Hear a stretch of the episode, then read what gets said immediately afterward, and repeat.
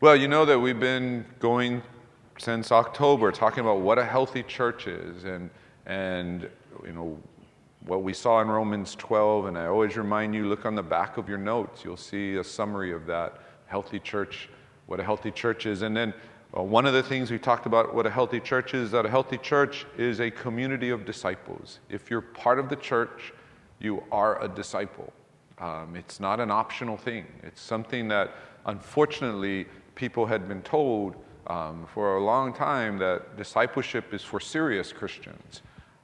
I don't know what it means to not be a serious Christian. How can you say, I've committed my life, Jesus is my Lord and Savior, and not be serious about that?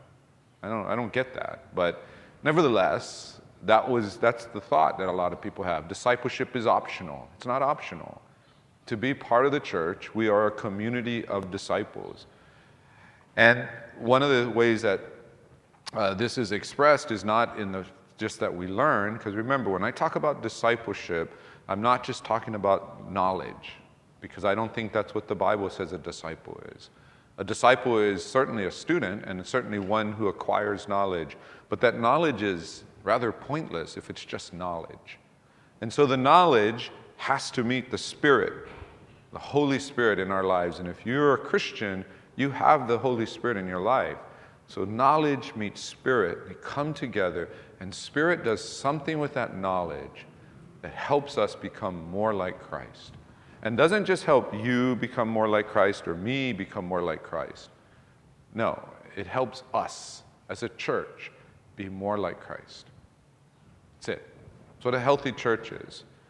It's what healthy churches um, should strive to be. And we're not, we're not perfect. We're not trying to be perfect. I mean, in a way, we're trying to be perfect, but, but we're trying to be healthy. And one of the ways that this is seen is in how we love one another and how we treat one another. I'm not even talking about people outside, I'm talking about people right here. How do we love and treat one another? Do we treat one another as though they are people in, on a journey of becoming more like Christ? That they're, they're, they're, they're treasured by God as His children? Or do we treat them like annoyances or people that get in the way of what I want to do or inconvenience my life? How we love and treat one another. I don't know if I've used this example here, but I'm going to use it again. Um, and I've said this before, before I became pastor. I used to say it when I used to teach a lot that if we did a a survey. We decided we would go into the neighborhoods, maybe within a two to three mile radius of this church, and we went door to door and we did a survey, just a one word, uh, one question survey. And the one question survey is this When you hear the, word, the name Waialae Baptist Church, what's one word, the first word that comes to mind? Don't have to say it out loud, but think about that. If we did that, what do you think that word would be? For some people, it might be like, who? What? Huh? Right? That's the first word for a lot of people. Which tells us something. Tells us somehow people don't even know who we are or that we're here. Or they might even mistake us. Oh, you guys are that, that church down by the freeway, right? Uh, no, we're the one a couple blocks from the freeway. What would that word be? Not sure what that word would be. Um, kind of don't want to find out. Kind of scared. But somewhere on the list, you would hope, and you would love for it to be near the top of the list, that the one word that would come out is love, loving, compassionate, caring. Something like that, some word related to that. Because if we're becoming more like Christ, that needs to become more and more evident in our lives all the time. And it certainly should be the mark of us as a church. When people think of this church, That should be a dominant word that comes out. And so for me, it's not me to judge you or you to judge each other. It's for us just to think about that. Is that what the world around us would say about us as a church? If it's true and somehow we're keeping it a secret, we need to figure out how to not make it a secret. Okay?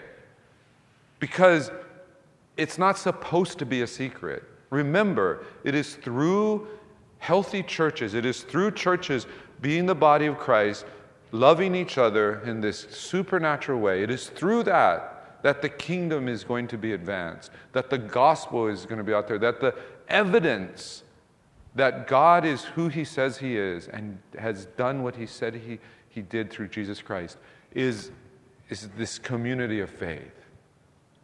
If that's his plan and we're keeping it a secret, it's a problem. That's why Jesus says, you know, who gets a lamp and puts a bushel on it? That would be like, okay, yeah, we're this awesome, loving community of disciples, but we like to keep it secret. That's what he means by the city on the hill. He's saying, I'm making you this way so that the world can see. So that something, something can happen in them where they, they, they are either going to be incredibly attracted to it or incredibly repulsed by it. Don't hide it. So if we're really that way and nobody knows, we got to figure out how to help people know that. You know, again, I, I'm toying with the idea of the, of the shirt, the t shirt, and it'll say, Supernatural Lovers, Waialae Baptist Church. Would you guys wear that? Yeah, most of you are like, no, I don't think so. But somehow we have to let people know. But what if the other is true? What if the reason people don't think of love and compassion when they think of this church is because it's really not a mark of this church? It's not that strong in this church. It's a different problem. It's not for me to say, it's for you to think about. It's for you to consider okay, what do we do? And that's just step one, by the way. Step one is getting it right in our own house. We've been talking through the Sermon on the Mount, and Jesus has brought up two or three times this same idea, and we're going to talk about it again today. And if he's bringing it up two or three times, he's saying it's really important. It's kind of the second level stuff. You see, the world needs to see God's love it doesn't just need to hear about God's love. The world doesn't just need to hear that, that, that, that God so loved the world that he sent his Son, that whosoever believe would not perish but have everlasting life. They need to hear that, but they don't just need to hear that. They need to see God's love in action. And I'm not just talking about in action in individual lives. Every philosophy, every religion, even atheist, atheistic belief, even humanism can produce one good person. And you can look, if you're saying, like, oh, I'm going to be a good person, and, and when people see my goodness, uh, they'll know it's because of Jesus. No, they won't. Because there's lots of people out there who do good things, and they believe what they believe. They need to see God's love in action among His people. They need to see the way that we love each other and then how we love the world around us is different. Because even though every one of these religions and philosophies and beliefs or non beliefs can produce individuals who are good, none of them can produce healthy communities. You might go, Well, I know this group was, I can almost guarantee it wasn't healthy. Might have had a cult leader or something like that going on, but it wasn't healthy. Part of God's plan. He knows how hard that is. He knows that that's impossible for us to be a healthy community of disciples on our own. It is a clear demonstration of His power when that happens. And the evidence is when God's love is in action and the world needs to see it. So, we look at Matthew 5, verses 43 through 48. And Jesus here says, You have heard that it was said, You shall love your neighbor and hate your enemy. But I say to you, love your enemies and pray for those who persecute you, so that you may be sons of your Father who is in heaven. For he makes his sun rise on the evil and on the good, and sends rain on the just and on the unjust. For if you love those who love you, what reward do you have? Do not even the tax collectors do the same? And if you greet only your brothers, what more are you doing than others? Do not even the Gentiles do the same? You, therefore, must be perfect as your heavenly Father is perfect. Now, what I'm about to tell you, um, this kind of stuff, we've talked about it before, but I haven't given you the warning. Um, when I took statistics in college, our, my professor, he gave us a warning. He said, don't read the last chapter. He said, Don't read the last chapter. Wait until we get there. And the reason is, is because from his experience, he found out that if people flipped to the back of the statistics book and they read the last chapter, they would go, This is crazy. There's no way I can ever do this or ever understand this. And he was saying, No, just walk with me from the beginning to the end. And by the time you get there, it'll be okay.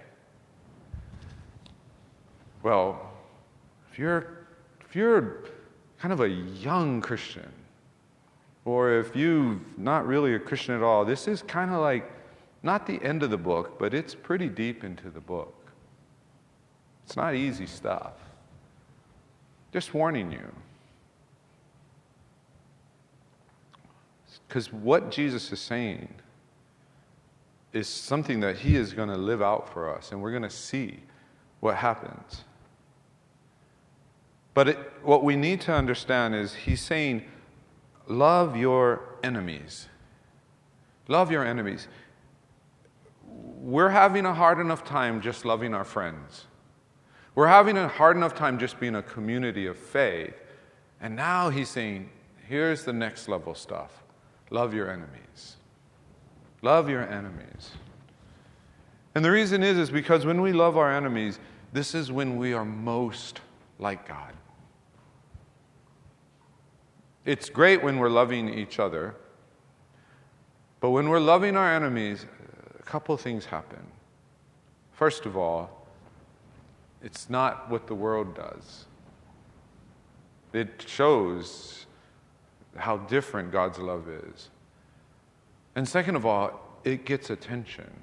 When Jesus is saying, don't hide your love, he is saying, don't hide the love you have among one another.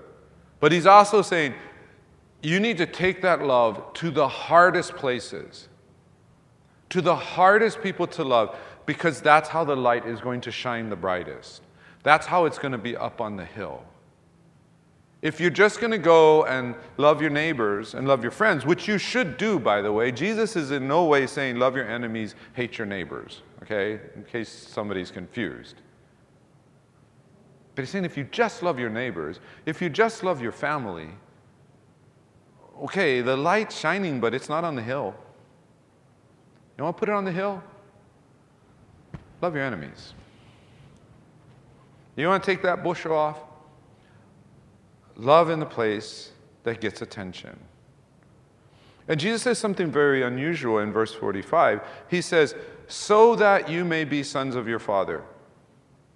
Now, Jesus is not saying that if you love, there's cause and effect. You love, and then you will become sons of your Father. Instead, he's talking about this principle that we find in the Bible and we actually find it in nature, and that is that like begets like. What does that mean? It means like if you have a, a dog, female dog, male dog, and female dog is pregnant, what is going to come out of the female dog is puppies. So, like begets like. You're not going to expect to see monkeys coming out of the dog, all right? That would be weird, odd. Certainly go against what we know nature does. If you plant a apple tree in your yard and I come over and say, hey, uh, nice apple tree. And you go, yep, I can't wait till the oranges start growing. Okay, maybe you've been hit in the head too many times. Maybe you're getting a little old, but that's really not the principle we know. An apple tree produces apples. Like begets like. He says, You may be sons of your father. If your father is really your father, the Jewish people he's talking to had a concept of God being their father, but it was more like he was the guy who created everything. So he's kind of like father that way. But Jesus is talking about father in a different way. And he's saying, if you're sons of your father, like begets like. And let me tell you something about your father. Your father loves. If you're truly from your father, you will love too. And your Father loves because, as John will tell us later on in 1 John uh, chapter 4, he loves because he is love. It is part of his very nature to love. And he even loves his enemies. In Romans chapter 5, it says that God demonstrates his love for us in that while we were yet sinners, Christ died for us. But if you look at that whole passage, those scriptures around that, that passage in chapter 5, it'll talk about how we were helpless. It'll talk about how we were ungodly. And it'll talk about how we were enemies. And he still died for us. God loves his enemies. If we're going to be like the Father, in other words, sons of the Father, daughters of the Father, then we'll love, even our enemies. And remember the high standard Jesus puts upon that. And we're going to be we're going to be remembering this on Good Friday, and I want to invite you all to come to our Good Friday service. If that's not something that you usually do, make it a point to be here. It is the Easter season should be as much or more focused on by Christians than Christmas. But unfortunately, sometimes you know, maybe Easter Sunday, but we kind of leave out the other things. Palm Sunday, Good Friday. We don't even know what Maundy Thursday is. But on the cross, if you remember on the cross, and I've said this before, and I think it bears saying again and again and again that Jesus is not just forgiving his enemies, he's not just loving his enemies, he's forgiving and loving them as they are killing him as they are mocking him. Even if we could fathom forgiving our enemies, it would be after the fact. It might be before going, okay, I know what they're going to do, I forgive them. It could be after, okay, I hate what they did, but I forgive them. But during, when, when they're mocking you, when they're hurting you, when they're bringing pain. And what pain does is pain makes us focus on ourselves, it turns everything inward. And at that moment when Jesus would have been perfectly justified to be totally concerned about his own pain, he loves his enemies. He forgives them. It's incredible. But it's weird. It's weird that we as Christians understand that. We believe this is what happened, and we believe that when we become Christians, we, we, we're made new, we're new creation, we have the Holy Spirit. But we think like, but, you know, that's too much. I'm really glad, Jesus, that you did that for me. And I'm really glad that you gave me the capabilities of doing it, but I really don't want to. I want to stick to just you know, loving my friends better and loving my family better, and, and if I have to, you know, loving my fellow church members better. No. And look what it says in verse 40. It says, He makes His sun rise on the evil and on the good, and sends rain on the just and on the unjust. What is He saying there? Jesus is saying he treats his enemies just like he treats his friends. We might say, oh, I, I okay, I get it. I'm going to love my enemies. And, and what I mean by that is I'm not going to try to kill them. I'm not going to try to uh, win an argument with them. I'm just going to let them be. That's not what he's saying. He's saying, you are going to treat your enemies like they're your friends. He says, the just, yeah, let the sun shine on them, let the rain fall. Good for them. The good, same thing. But I'll also do it for the evil, and I'll also do it for the unjust. If you think that sounds crazy, if you think that sounds radical, then you're right. It is.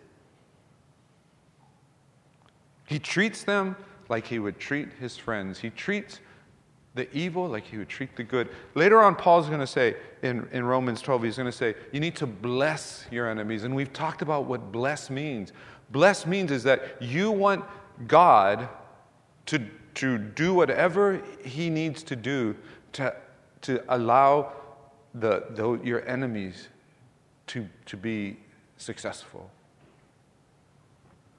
You want them to be blessed. It's crazy. You see, love, your love for someone else, shouldn't be conditional upon how good you think they are, or how lazy you think they are, or how helpful you think they are. If you have the Father's love, if you're a child of your Father, you love unconditionally. That's what it means. You love without condition. You don't love just because, you know, somebody fits in within some range of acceptance. You love without condition. But as I said before, love is, doesn't always, it's not always expressed the same. There's, there's a difference, and people always forget this difference, and I sometimes do, that there is a difference between love and the expressions of love. As Christians, you should never think that love is a choice. If you truly have been born again, if you truly have God's love in you, if you truly have the Spirit, it is your nature. You love because it's who you are. It's not a choice to love. If it is still a choice to love or to hate or to, to be indifferent, if that's still a choice for you, you need to ask Have I really been made new? It's not a choice whether to love, but it is a choice in terms of how to love, how to express that love. What's the best way in this situation with these people to show love? And not just these people, but, but all people. Because one of the hard, impossible things about loving is that we're not allowed to just love one person. Some people think, oh, uh, they use this argument, we should love our enemies. Okay? So they love their enemies and they forget about everybody else. No, you have to love everybody. It's not just love your enemies and ignore everybody else. That's that's part of the justification people have like, oh, these poor victims, let's love these victims. Yes, you have to love the victims. But you have to love everybody else. And other people are like, oh, we should love the criminals because, you know, God says forgive and love enemies and, and we should love the criminals. Yes, we love the criminals, but we forget the victims. No, you have to love them all. How we express the love. That's the challenge. That's where it's going to change. Sometimes it's going to be, mean action. Sometimes it's going to mean no action. Sometimes it's going to mean pray for somebody. Sometimes it's going to mean a gentle, kind word. And sometimes it's going to be in your face tough. But all the time, it's motivated by love. All the time.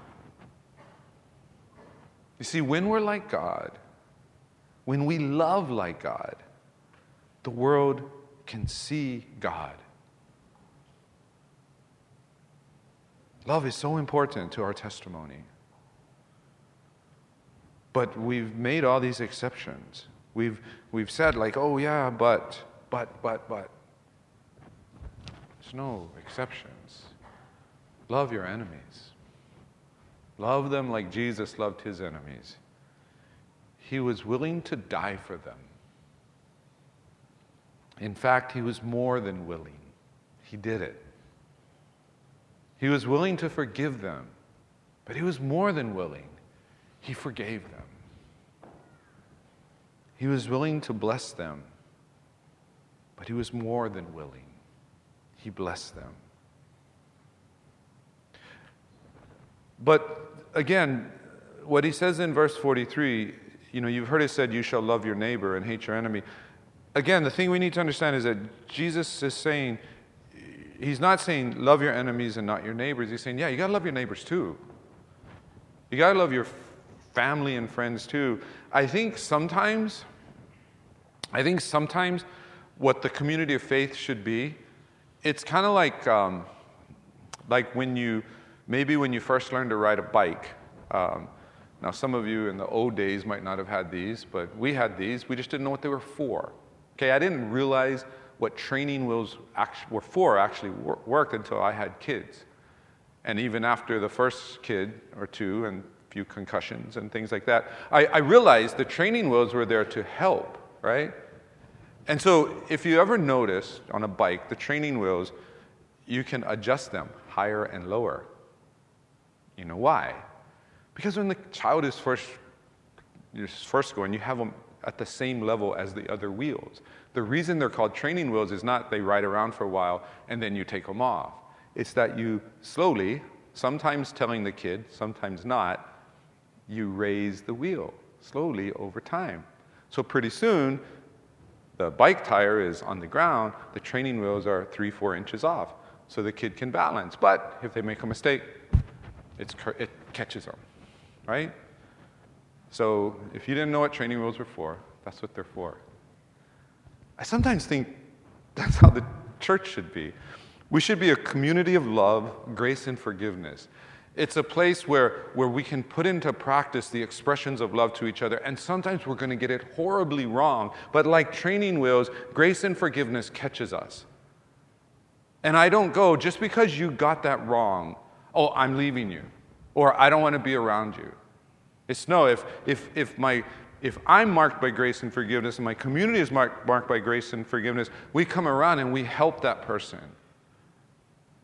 We give people the opportunity to express love to one another, people that they, they disagree with, people that offend them. All that Jesus is saying is not don't love your neighbors, don't love um, you know, your friends and family. He's just saying that's not exceptional in a way, because even the Gentiles do that. Even the people who aren't Christians do that. They love their families, they love their friends. It's good, you need to do it. And in a way, it helps us practice on each other. But if you really want to put that light on a hill, love your enemies. Jesus is on a cross. The light of the world is on a hill.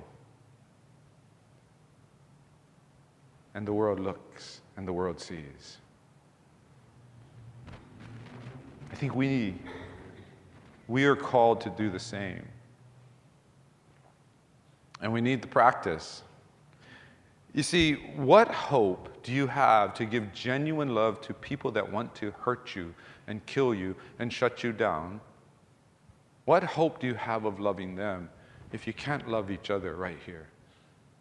If you can't forgive one another right here? If you can't reconcile with other people who supposedly are all on the same team? I don't know.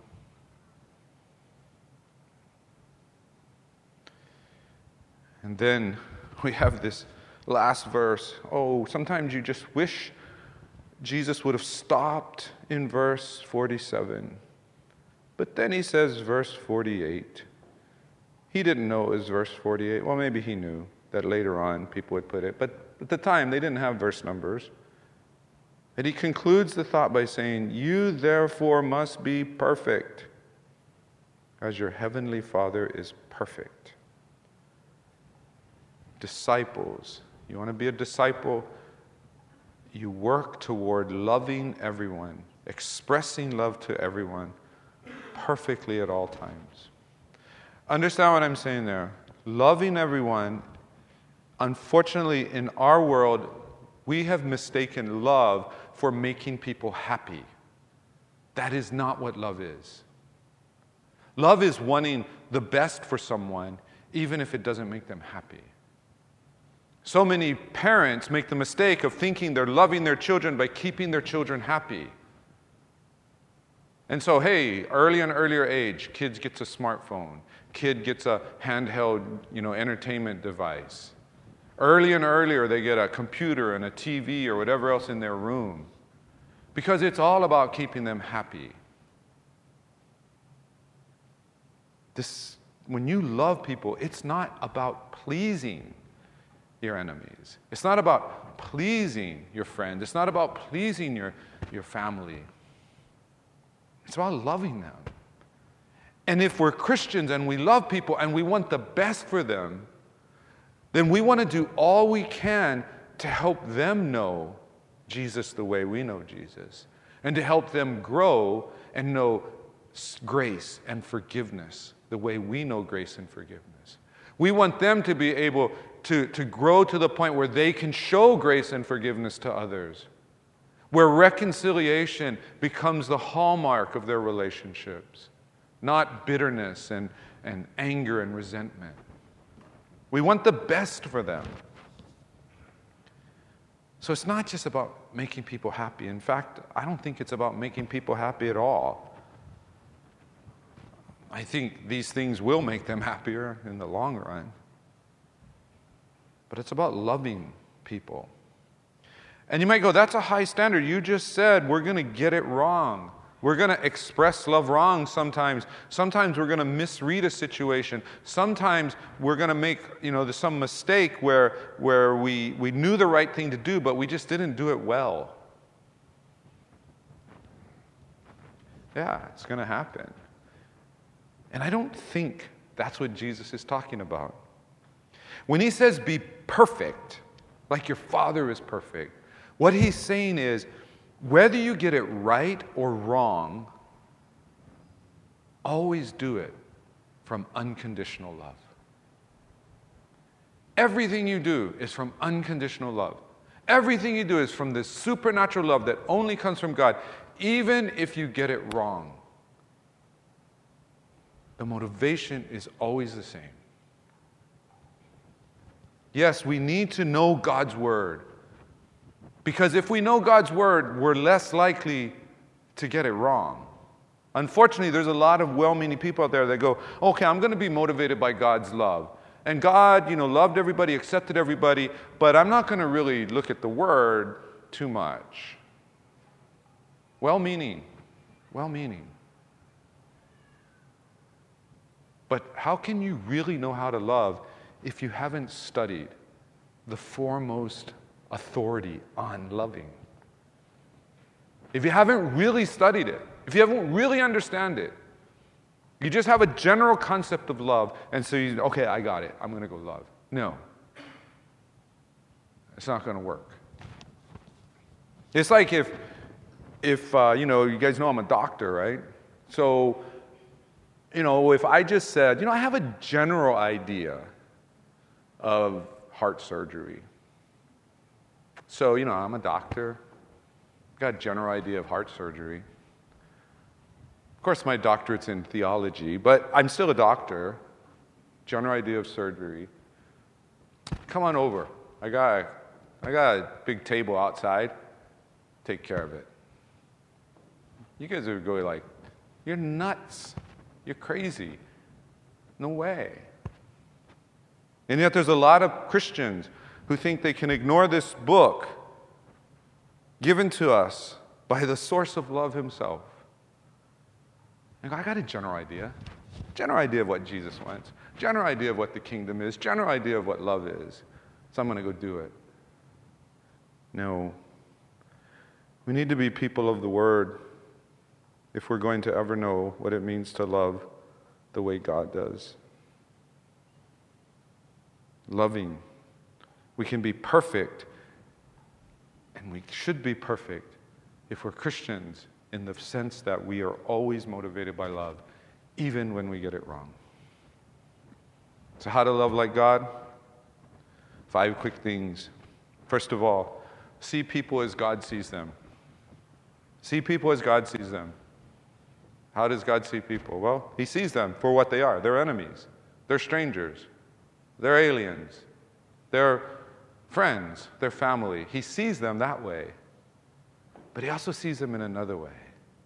He sees them as, as people that, that He wants to have a right relationship with. He wants to reconcile with. So much so that He made a way. See people that way. People in the church, people in the community. See them as God sees them. Second of all, we need to know God's word. I just talked about this. Not just general sense, but we really need to know God's word. Third, we need to understand the people that we're loving and the situation that, that's, you know, that's there and what's called for. What is the best way to love? You know what I love about what's happening at our church? And I think it's somewhat different from when I first came. I love that more and more people are asking the question of what can we do to help the homeless around here? Instead of saying, eh, no, uh, I just wish they weren't around.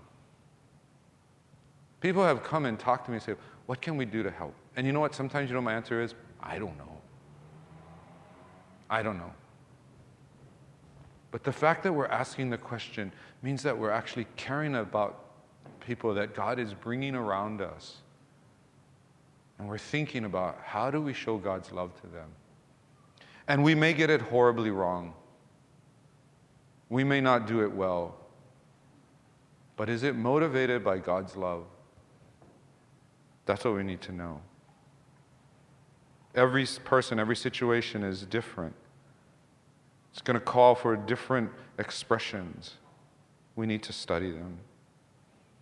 Fourth, we need to ask God to show us how to express His love. We need to not just rely on ourselves, not just rely on patterns, not just rely on what other people are doing, but we need to pray. And say, God, how do we show your love in this situation?